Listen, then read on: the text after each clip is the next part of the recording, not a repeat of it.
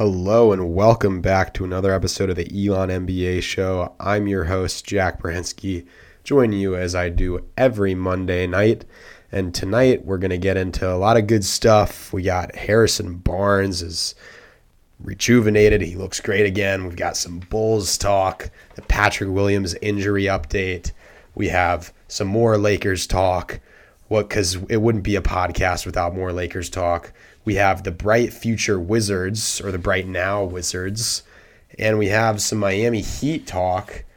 To close it out, we will be talking about Jaren Jackson Jr. versus Evan Mobley and the comps that Mobley has started to receive to players like Garnett and just a lot of other really talented bigs in the past couple days because of his outstanding start to the season. So, yeah. Let's just get right into it with the Harrison Barnes show. So one of the reasons that I was not high on the Kings, actually, I really wasn't thinking about Harrison Barnes, to be quite honest. I mean, he was more or less of an afterthought for me. He's in the 11th year of his career. I never really thought, hey, like Harrison Barnes is going to be what puts the Kings over the edge this year and maybe gets them to that playoff push. But as of now, it really looks like that's the direction we may actually be headed for. So he's shooting 9 threes a game right now, which is just ridiculous for someone like him. And, I mean, Barnes has received, I would call it probably an unfair amount of slander since he was traded, since the 2016 finals. So he's become an easy target for everyone since then. But after he landed in Sacramento in February 2019, before the trade deadline, and he's been a great wing. I mean, he was awesome as kind of a secondary player. Last year, he averaged 16.1 points per game, 6.6 rebounds, 3.5 assists on career high, 62.6% true shooting, and he had a 50-39-83 split, which is really good for a player of his caliber and at his stage in his career. But I mean, his pass assist rate went up to 13%, or it grew 13%. And he's looked really solid for the Kings so far. I mean, their lineup of when you throw Mitchell and Fox and Halliburton out there, you really have a really solid lineup, and you have Barnes that you can put in. Anyways, if you look at where Barnes was just last year, not even in the previous stage of his career. I mean, obviously he had the stint in Dallas and then Golden State as well, which is where the majority of his criticism goes for with those 2016 finals. But I mean, he is playing a significant amount of his minutes at the 4. So he's playing 98% of his minutes are at the 4 this year, which is a big jump from 66% in 2020 to 21, which was the previous high watermark for his career. But even if you look at his shots now, I mean, he ranked 4th in shots a season ago in Sacramento, where he was at 11.1, and now he's averaging 17.5 attempts per game, which is just slightly behind De'Aaron Fox. So another thing I want to talk about with the Kings is, how does Fox look? So they're off to a 3-3 start.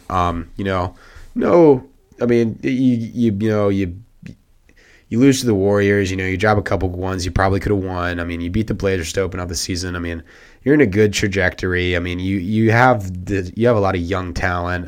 You obviously hope Bagley can grow. You look at Halliburton. He's off to a rough start, kind of. I mean, Fox looks all right as well. I think the stats are a little deceiving. I think the stats really do make Fox look better than he actually is, because if you actually watch the games, he's really forcing a lot of passes, and the ball movement, it could be so much better when I think if you just let Halliburton run the show, which, you know, even then, like, he still hasn't been that good this season. But I like the direction they're headed in, and a really good auxiliary piece for them is going to be that Harrison Barnes. Can he keep knocking down threes like this? Now, history would probably say no, he's probably not going to do that, but you know, they've got some potential. I mean, we keep looking at Barnes's number, I mean, he's got 41% at rim ability to finish, which is not bad for someone of his caliber. I mean, but he is just so much more in control with the ball now than he used to be. But I'm guessing he's not going to keep on knocking down 51.5% of his threes this year. And he's not probably not going to shoot as well from inside the arc as he has so far, but it's sustainable. He has a great jumper. I mean, he's obviously taking a greater volume of threes than he has previously, which is good. You want to see that. You want to see that from players, especially if they're making them. And then he just looks so much more steady with the ball than he has in previous years. And these are all aspects that you can kind of just relate, just kind of from growing and being a player. I mean, you obviously don't see kind of strides taken like this in what's Harrison Barnes' 11th year of his career. You don't see that very often this late in the twilight of someone like Barnes' career. But I like what the Kings are doing. Harrison Barnes, I mean, obviously he had that buzzer beater against Phoenix last week, third buzzer beater in his career. So, you know, you're doing something right if you're hitting buzzer beaters. But I love the fact that, you know, you run him off a pin action, and I mean, and he's just draining a three, and he's taking the shot over a guy like Fox or Halliburton or Mitchell or Buddy Hield, who's one of the most prolific three-point shooters we've ever seen. But yeah, we're going to take a quick break, then we're going to get to the Bulls. So I honestly wish that I could know more about this Patrick Williams situation, but it was very very nonchalant. I didn't really hear about anything once it first was diagnosed that his wrist may have been hurt. But before we get to that, I just want to talk a little bit about the Lonzo thing. So he got Lonzo 3 for 85, which is a great deal for someone of his talent. And his improvement, I mean, it's looked for real. I mean, if you look at this to not just his shooting improvement, but his percentages, I mean, they're for real. I mean, you just look at, like, compared to the bubble, how he shot in the bubble, how he reverted back to that elbow out kind of jumper. It makes you wonder so much. Why would David Griffin let this guy walk? I mean, right now he's shooting 35% from three on 7 attempts per game. He's averaging 12.3 points per game, 5.7 assists per game, and 4.5 rebounds per game. So, I mean, he's really doing something special right now. I mean, but it makes me wonder so much when a guy like Zion and B.I., they both say, like, incredible things about this guy. Like, don't let him walk. Like, he is essential to our success. Or, like, why would David Griffin do this? I mean, it's a top 5 David Griffin move, and, you know, you can question, or top 5 dumb David Griffin move, but you can question whether or not it tampered with the NBA free agency guidelines continuum, as the deal kind of got done right as the free agency clock started, and then the league said they were going to investigate into it. Nothing ever happened. And I mean, there were Lonzo to Chicago trade rumors for, I want to say, 18 plus months. I mean, this was not something that hadn't been in the works, but I mean, they could have locked him up, and they could have had that three-man core of Zoe, B.I., and Zion, but they didn't do it. But he looks really great for Chicago. I mean, his defense has been astounding, his passing. I mean, when you've got guys like Levine and Caruso throwing down dunks like that, I mean, it's a special thing to watch. I mean, the Chicago Bulls are fun. They're 5-1. I mean, they can shoot the absolute heck out of the ball. But now moving on to something that's going to be detrimental to the Bulls down the road, whether we see what they look like, is the Patrick Williams injury. So he's out for the year with a left wrist dislocation. So he already had surgery on it once, but I'm just going to read the little transcript. So Williams fell hard in the third quarter after a dunk attempt, which was ruled a flagrant one foul against Mitchell Robinson for the Knicks. After wincing on the ground in pain for a bit, Williams went straight to the locker room and was ruled out for the remainder of the game.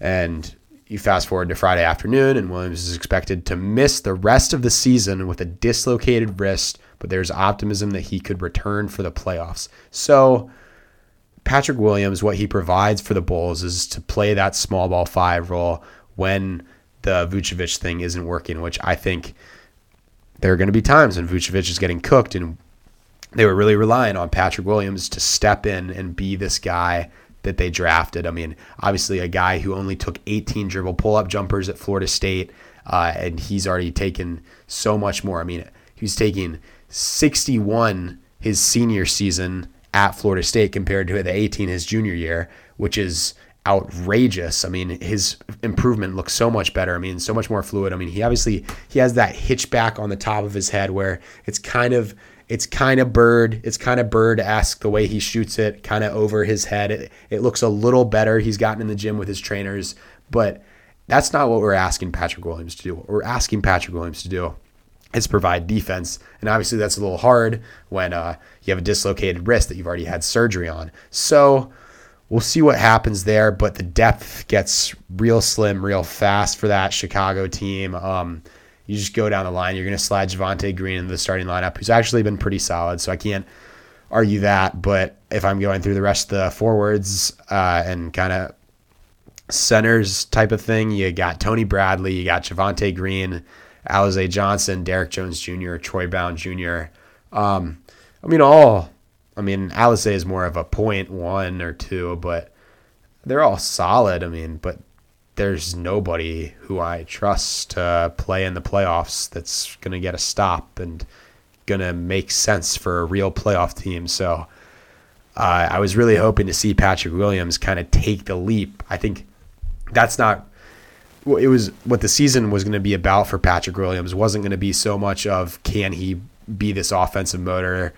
Sure, maybe he makes improvement on his off-ball cuts, but what we were really not asking Patrick Williams to do was, can you play defense in a system like an NBA fantasy team that we've kind of constructed here in Chicago? Can you be this like kind of glue guy, be this X factor that we need? And it's really unfortunate that we're probably not going to get to see him for the rest of the season unless the Bulls make a late-season playoff push. So the Lakers, for the first time last night, we saw Anthony Davis start the center position as Dwight Howard was out because of injury. So they played the Rockets last night. It was quite the abysmal offensive performance from the Lakers, but I think what people get caught up in sometimes that really frustrates me and a lot of other people in this field is that this game that the players play, that the managers play, it's not about collecting talent or names. No one gives a crap about combined all-star appearances, okay? Like, that's great that, like, the Lakers have, like, what? Probably, like, 52 combined all-star appearances. It doesn't mean anything if you're not winning games, does it? I mean, people were all over the Nets about this last year. I want to say it was like 36 combined all-star appearances once they signed like LaMarcus and Blake. But like nobody cared. Like what does it mean? Like it doesn't mean anything. That's why I'm so like frustrated with, yeah, it's great. Yeah, you got Rondo. Yeah, you got Dwight. Yeah, you got DJ. And you got Russ. But like, you know, Russ is obviously still kind of in what some would consider to be the apex. I mean, maybe he's on the decline of his career, but he's still in much better shape than those guys, and I think it's ridiculous to say that they're on the same tier as them. I mean, and guys like Carmelo Anthony too, but you only score 95 points against a really crappy Rockets defense, which is why I get off on this tangent about it. Because, I mean, are you serious? Like, I think the Rockets have to be like maybe like 28th or 29th in defense. They cannot be a lot higher than that because that team, like when Alperen Sengun is trying to defend a pick and roll, like it's a little hard to watch. I mean, he's all right, but you know what I mean? Like Jalen Green and Kevin Porter Jr. I mean, guys are kind of going to go at them when they're picking on defense. And I love Jayshawn Tate and I love Daniel Tice, but Buddy's going to get his ass pounded in the paint every single time. So, you know, they're ninth. So the Lakers, they're ninth in offense right now. They're 18th in defense. And like I said, the points so far that I've seen, it's kind of hard to come by. So what Carmelo Anthony is doing right now is it's not sustainable. So right now he's playing 27 minutes per game. He's averaging 18.2 points per game on 41% from the field goal, 39% from three on 15.8 field goal attempts, 6 three-point attempts, and 2.8 three-point makes per game. And If he continues to shoot the ball at 39% from three, there was for the first week of the season, he was shooting the ball at 67% from three. And some people thought that that was a sustainable clip, but 67% from three, that's, I don't know. It is not. Anyways, but that would be his best season since the 2013 Knicks. And he's just not at that stage of his career anymore where he can be a versatile guy defensively and then do it on offense. So, I mean, it's a great story. I love Carmelo. I've been a big fan of his for a while. I loved watching him in Portland. I mean, but he was a guy that, like, 2 or 3 years ago, Houston said, like, I'm sorry, man. Like, we're not paying you to play anymore. Like, I don't want to have this on my team. We're a playoff contender. Like, get out of here. And I mean, nobody wanted this guy. And I mean, he can still hoop. I'm not saying that he can't, but we know what the Carmelo Anthony situation is going to be come playoff time, because if there's a reliable, like, efficient pick and roll ball handler on the opposing team that the Lakers are matched up against, you know what's going to happen. Like, he is going to get picked on and he's going to get cut apart, and it's going to be really ugly. And it's sad, but it's just the reality. And I mean, the Lakers, they're 29th in opponent free throw rate, 29th in defensive rebounding, which makes me wonder how are you 29th in defensive rebounding? How? Oh, there's a reason Anthony Davis doesn't want to play the five. There's a reason for that. You want to save him for the playoffs, because a dominant Anthony Davis is something that is just a chaotic thing to deal with. There's nothing you can do when he's making that 18, 17-foot jumper. And then, I mean, he can obviously hit the threes, but, I mean, AD just needs to be more aggressive. But I don't want him to be more aggressive if he's going to get hurt. And then, because he is essentially, like, he has had a bad injuries history. We know this. But, you know, you have 94 minutes of LeBron, AD, and Russ all together on the court. And in those times that they are together on the court, they are +0 in the minutes that they have played together. So they're +0. Keep that in mind. So I'd like it when I'm watching. I like the spread pick and roll when you have LeBron and AD, and, you know, you have shooters, you have Monk, you have Melo, then you have, I don't know, let's just throw in Kent Bazemore or Avery Bradley there. That makes sense, right? I mean, maybe, yeah, you'd want something a little more reliable than Avery Bradley, but you work with what you have. But when you add Russ to this situation, when he doesn't have the ball, when LeBron is going to be handling a majority of these pick and roll possessions, how does that work? Well, we saw it. So I saw LeBron and AD spread pick and roll. Gets it to AD. AD kicks it to Russ. Russ is open for three in the corner. He doesn't take it. The play fizzles out. So it's kind of ugly to watch sometimes. And I think I've been pretty vocal with my concerns about the Lakers. I think that they still have lots of talent otherwise, but I mean, they're second in pace right now. You know, you like to see that. I mean, when you have a Russell Westbrook on your team, you know you're going to be flying down the court. And we've seen this a little bit, that when Russ is kind of given the keys to the car, he's kind of going to do whatever he wants, and he's going to shoot the ball 100 million times, and he's not going to have to defer to LeBron as much. So in those situations, that's nice. I think a lot of what's going to happen during the season is we're going to see a lot of staggered minutes, especially during the playoffs. We're going to see a lot of staggered minutes from those guys. It just makes a little more sense. But another thing I would want is can Russ set off the ball screens? So he may not like it, but that may be what's best. So, I mean, he only set 7 last night, but he's only set 2 for the rest of the season. And, you know, Lakers won 95-85 last night. Wasn't a pretty win, but it was a win by all means. But it was against an abysmal Houston team that has horrible defense. And you're relying on guys like Austin Reeves, aka Hillbilly Kobe, to be this starter, to be this guy. Not starter, but he's going to be 7th, 8th man off the bench, and you're relying on him to be like part of your team. And now, like I said, this team has its issues. So, and it's a LeBron team, and it has 2018 Cavaliers vibes. So, I don't think this team is fully complete yet.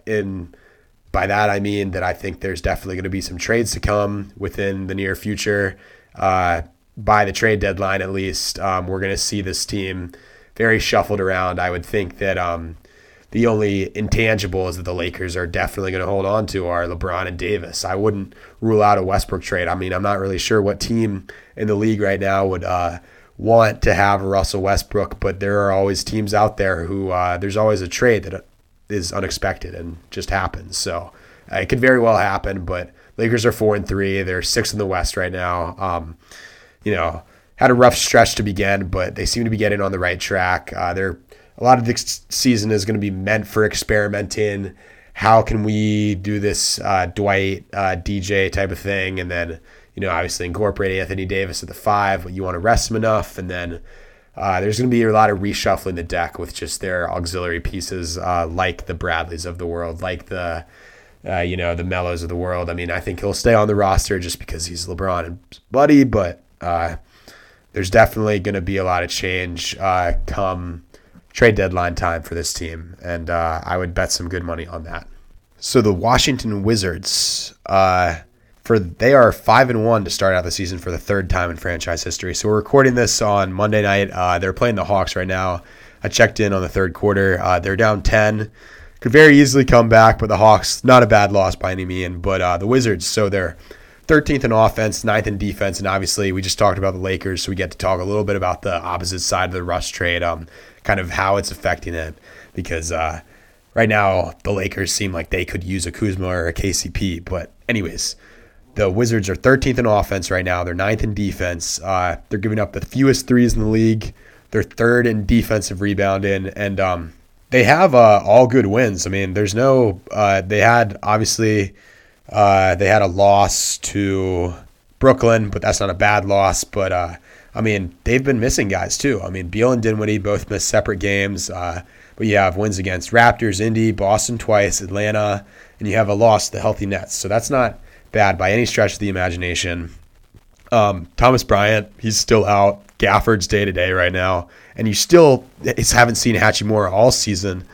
And I think, I mean, he's been criticized to the max extent of that anybody could have, because you gave John Wall the worst contract of, what was it, the $44 million. I mean, what is $140? God, I don't even know. It was a horrible contract, but John Wall, a guy who had just blown through literally every piece of skin in his knee and his leg. I mean, it was just awful. But you flipped John Wall for Russell Westbrook, and you flipped Russell Westbrook for depth and a competent basketball team, a competent basketball roster that actually makes sense for the first time in a long time, probably since that 2016 playoff run where they should have beat Boston. But, you know, but it's amazing to think about this, because, I mean, Beal hasn't even been that good as of late. I mean, you know, he kind of started to get in his groove again in that Boston game, but even without him being supernova Beal, like he's had to be over these past 3 years. I mean, obviously when the stints when Wall was out, and then Russ missed time, and then Russ didn't play that well. I mean, he had to be an absolute just fireball for them to win games, and they have guys who can step up and make plays, and he doesn't have to take the brunt of the scoring. I mean, DC has been stuck in mediocrity for just the longest time, and they actually look like a competent basketball team now, which is something you don't see all that often. I mean, Wes Unseld Jr., he's a great defensive coach. I mean, that's why they brought him in. He was awesome for the Nuggets. I mean, he made sense. I mean, you have guys like Gary Harris and Will Barton and, you know, Jokic, obviously not a great defender, but, like, you got the most out of him, and that's what Wes Unseld Jr. brings a team who has been elite at offense for the past several years. Their problem was never offense. It was always defense, and he's made them a competent defensive team. I mean, this is what I like about it. You have roster depth now, and what you're doing is you're outperforming your talent that you have accrued. You have Kuzma, I mean, who's averaging 13 rebounds per game. And, I mean, you know, when the Lakers, you know, they made all their offseason moves when they acquired Anthony Davis, and they were like, hey, Danny Green's going to be our third guy. Danny Green really couldn't be that third guy for them. It became it's either going to fall on the shoulders of Green or Kuzma. And I mean, Kuzma has really stepped up, and he's flourished in this role. I mean, I don't know if it's maybe that less of the spotlight is on him now, but He seems to be a really competent player. Aaron Holiday, I've always liked him. I mean, this is a 5-team trade, so there's a lot going on. You get the pick. You get the Isaiah Todd pick.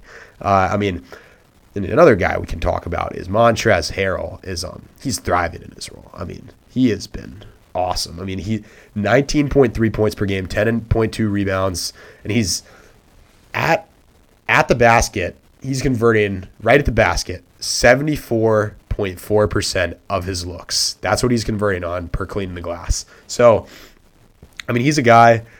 I love Harrell just in the sense that he's an energy guy. Sometimes energy guys can be a bit much. They can kind of get a little annoying. They can get in your face a little bit as the fan of the team. And then, but he brings it every night. And he really has, this DC culture. I mean, it looks awesome. So, I mean, we know what Harrell is when the playoffs come. We know that he's an undersized big that isn't super effective and can kind of get played off the floor.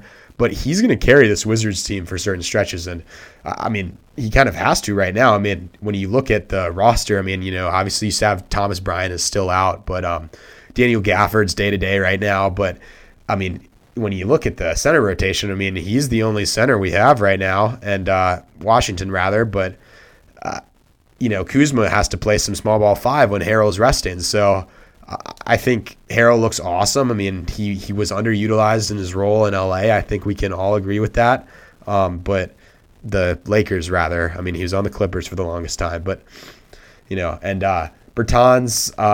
this has kind of been the Bertans story for the past however many years since he got his contract. I mean, he got 5 years for $80 million, but he's been a corpse of himself. He has not seemed to find his rhythm on offense yet, which is the one thing he really needs to do, as he gets shredded every time competent offensive player puts him in a pick and roll.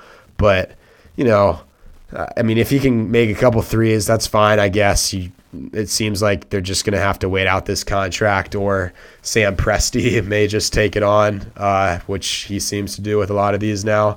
But, I mean, I think a lot of it is also dependent on, as the season goes on, maybe they're just hot out of the gate to start. I mean, they haven't beaten an elite team, but they haven't lost to a bad team, and they've won all their games besides, obviously Brooklyn. But I think a lot of this is dependent upon, can a guy like Hachimura or Adia take a leap and elevate this team to the next level. And I'd also love to see Kispert get a couple more minutes. Doesn't really play all that much. I know he's not the biggest guy on defense, but he's not going to get picked on like Bertans would. So that's my thing. But, I mean, I think what a lot of Wizards fans are more scared about than anything else is where does this go if the Wizards win 45 games and Beal just signs the extension? I mean, is that something that Wizards fans can just enjoy? Is it? I think that there's a good chance it could be. I mean, if Beal signs the extension, I think that's what Washington fans want, right? Because, I mean, there's no player on this team besides Beal, obviously, but you want to retain Beal and get a star-level player to play next to him. But you have this roster depth that you can flip for something. But as of now, they're a competent team. I mean, Dinwiddie, I think people really forget how special he is. I mean, he came back from that injury, and I mean, he's looked awesome. And you literally got Russ for about 8 competent basketball players, 7 competent basketball players that are going to be in the rotation for you for this whole season. And you have a lot of depth now, which is important in the third year of this COVID abbreviated season, where injuries seem to be more prevalent. There's more guys sitting out doing load management. So yeah, I think just enjoy it for now, Wizards fans, because it's been a long haul of mediocrity. So yeah. So I think I had some hesitations about this team coming into the season. They weren't as much about the playoffs as they were the regular season. So I think a lot of the reason I had reservations about them was because they're an old team. Jimmy, Bam, not Bam is young compared to everyone else, but Jimmy, Kyle, PJ, all these guys who are going to be Dwayne Dedman, all these guys who are going to be in the core rotation of your playoff minutes, they're old. And I think a lot of us expected a lot of load management, but I think some of us, including me, also forgot that these are guys who are going to be in your face and say, hey, like, I don't care if we're on the second night of a back-to-back in Charlotte, I'm still playing, or whatever, Detroit. So they're for real. I mean, Jimmy Butler is on some MVP stuff right now, and I don't say that lightly because Jimmy, I mean, I've never been a huge fan of the antics that were pulled in Minnesota, even Philadelphia, kind of the response he had to that. You know, so I mean, you know, I love that he's thriving in Miami, but I've never, I mean, the Rachel Nichols thing, when you bring him in to, you maybe bring her into the Minnesota facility and then you throw a temper tantrum on the court just because you know the ESPN crew is going to be there. I mean, that's not something that I really love, but anyways, he looks like an MVP early. He's passing open, these wide open layups. He gives them to the teammates. You know, Butler and Lowry, I mean, they're just like, I'm not going to rest on the end of this back-to-back. I mean, they're fourth in offense right now. They're first in defense by a ludicrous margin. I mean, they're outscoring teams by 16.5 points per 100 possessions. They have wins against Milwaukee, Orlando, Brooklyn, Charlotte, Memphis. You know, they caught Chris Duarte on a night when he went ballistic, so they're 5-1 right now with obviously a loss to Indiana. But we're going to see the real Miami. We're going to see them battle test over the next 2 weeks. So over the next 2 weeks, they have at Dallas, they come back home, play Boston, Utah, and then they go on a 4-game road trip at Denver, at Los Angeles Lakers, at Los Angeles Clippers, at Utah Jazz. So they're in for it. They're in for a true test of what they are. We're going to see a lot of we're going to see what the Heat really look like over the next couple weeks. But they're starting five. I mean, they're outscoring teams by 13 points per 100 possessions. So Jimmy, Bam, Duncan, PJ, Kyle.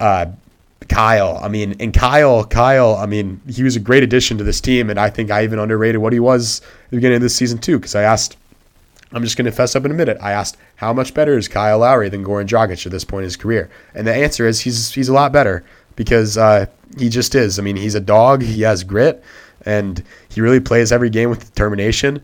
Their defense is freaking awesome. They're just much better than I thought they'd be in the regular season. I mean, Jimmy is averaging 26, 7, and 6. He just is doing everything right. I mean, he's getting these rebounds and he's putting them back up, and he just looks bigger than everyone. I mean, I think he's also a guy that kind of, I don't want to say benefits from the officiating changes this year, because, you know, I think by the end of the season, we're going to be back to Harden and Trey getting their dumb BS crab dribble calls, but whatever. Jimmy is a guy who, no matter what, I mean, he doesn't like kind of deliberate or kind of exaggerate what the contact was. He's forthright about it, and he doesn't BS his way around it. And so, you know, he's looked good, and I mean, he's really been able to score the ball just an elite clip. I think Bam is going to take another leap this season. He's going to have to, just with all the competition of big men that he's going to have to face up against in the playoffs, from the likes of Embiid to Giannis to Durant.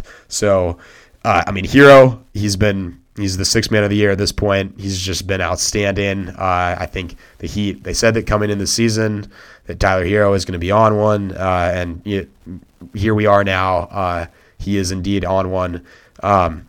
So they just play smart, sound, and tough basketball, you know? I mean, you know, Lowry, he's taking charges again, as he does. Never been a huge fan of that, but, you know, I mean, you do what you can to get a call to go your way. So, I mean, this team just, they have grit to them, and they like playing with each other. You can just tell that they like playing with. I mean, PJ went on Old Man in the 3 a couple days ago. I mean, that was a great listen. So I would definitely recommend listening to JJ's pod, but, you know, they've looked awesome. I mean, and the best part about it is Duncan Robinson and Max Strus, they haven't even been that good. I mean, and those are guys that, I mean, they're 5-1 and their best shooters haven't even been that good. Like, that tells you a lot about the team. And I mean, they're just a team that, you know, they may not be in the same breath as Milwaukee or Brooklyn, but they're right there with them, because that defense is going to give some teams some serious fits come playoff time. Like, it's really going to take an effect. It's going to take a toll playing a 5, 6, 7 game series against those guys if you're in Milwaukee or you're in Brooklyn, because they're dogs, man. They're dogs, and they're really going to give everything they got to just on any given night. So we're going to take a quick break, and then we're going to get some Evan Mobley talk. So Jaren Jackson Jr. versus Evan Mobley. So I think I'm going to be a little more Mobley heavy here, but I'm going to mention Jaren at the end. But so right now, the Evan Mobley pick looks outstanding for the Cleveland Cavaliers. He leads the league in contested shots right now. A week ago is 72. I don't have the updated numbers as of yet, but I'm sure it's gone up substantially since then. Maybe like, I don't know, he's probably up to 90 somewhere now. But I mean, he's so good. I mean, I think a lot of people thought, hey, like, you know, he's a lot of raw talent. I think he'll take some time to kind of come in the NBA, but I mean, he's just translated immediately. It's been such a smooth, like, integration, and, you know, he's not pressured to develop like a guy like Wiseman was now. However, I think Mobley would be a far better fit on this Warriors team. That's something to think about, just like Wiseman and versus Mobley. But anyways, I mean, he fits so well, and they've got this just outrageous front court of Markkanen, who has looked awesome by all regards, Jarrett Allen, who I think nobody has a bad thing to say about him, and Kevin Love, who he entered health and safety protocols, but you know, he's actually been solid, and surprisingly, like, I think that's a very big shock to all of us that Kevin Love has been good for the first time in 5 years. But I mean, there hasn't been a guy whose game has just translated like this and just slid right into a lineup like Anthony Davis. And I think most of us thought, hey, like, his game, it'll get there. Like, it may take a year or two, but I mean, it's going to be a pretty fast progression. But I don't think anybody thought it would be right now that he'd have such an immediate impact. And I mean, the scariest part about all this is, I mean, his game is more complete than I think Anthony Davis's was at the time of his entry into the league. And, you know, he has a more fluid shot than Davis. He doesn't lean back on the jumpers like AD does. I mean, he can pull these bigs out, or like anybody out, to 18 feet, and then he's either going to attack the lane, or he has a stride like nobody can contest him, or he's just going to pull up from three and he's going to cash out, because he's that talented of a player. And I mean, he can close out on shooters on defense. He can protect the rim. I mean, they're running him at the top of a 3-2 zone, which is really interesting, but I really like to see that so far. I mean, you have no struggle for offensive production when you have guys like Garland, you have guys like Sexton, and then, you know, you obviously have these older veterans that you can rely on. You have Ricky Rubio, who's been really solid for the Cavaliers. That's a good pickup for them. And I mean, it's astounding what this pick looks like. I mean, right now, he is an all-NBA caliber defensive talent. Will they give it to him? Probably not. Will his numbers regress? There's a good chance that they do. But when you're far and away, like, leading the league in these contested shots, and you're altering shots, and you're blocking the heck out of everyone's ball, I mean, that's something special. And even, it's not just him on the Cavaliers that's making a big effect. I mean, Jarrett Allen, he's in 11th place with contested shots. Mobley has 60% more contested shots than Jarrett Allen does. But it's ridiculous what this kid is doing for his age. I mean, we saw him. I mean, we saw these flashes throughout the year. I mean, tell me if I'm wrong, but I don't think a lot of us watched lots of Pac-12 matchups during the tournament season, but we did watch the NCAA tournament, where, you know, he put on a heck of a show against Kansas, as they were the lower seed. They were the 6th seed. Kansas was the 3 seed. And then they just absolutely blasted the doors off Oregon, and they made them look like a 16 seed. And, you know, and then they obviously lost to the Gonzaga, who has 4 NBA players on their roster. So nothing to hang his head on, but, I mean, he put on a show during the tournament, and I think his draft stock, I mean, right now, I mean, I think there's a good argument that he should have gone number one, but I know it's early, and I know overreactions are big, but man, he just looks so good so early. And I guess I just want to cover some Jaren Jackson stuff real quickly. So I'm just kind of digging around, looking at some numbers today, and I just kind of wanted to pose the question to people: is Jaren like a drop center, or is he a real center? Because I'm starting to question the whole like Valanciunas thing. Like, yeah, I know it was to move up in the draft that you accrue more draft capital and you get the Zaire Williams pick, and you don't have to extend Valanciunas like the Pelicans have had to.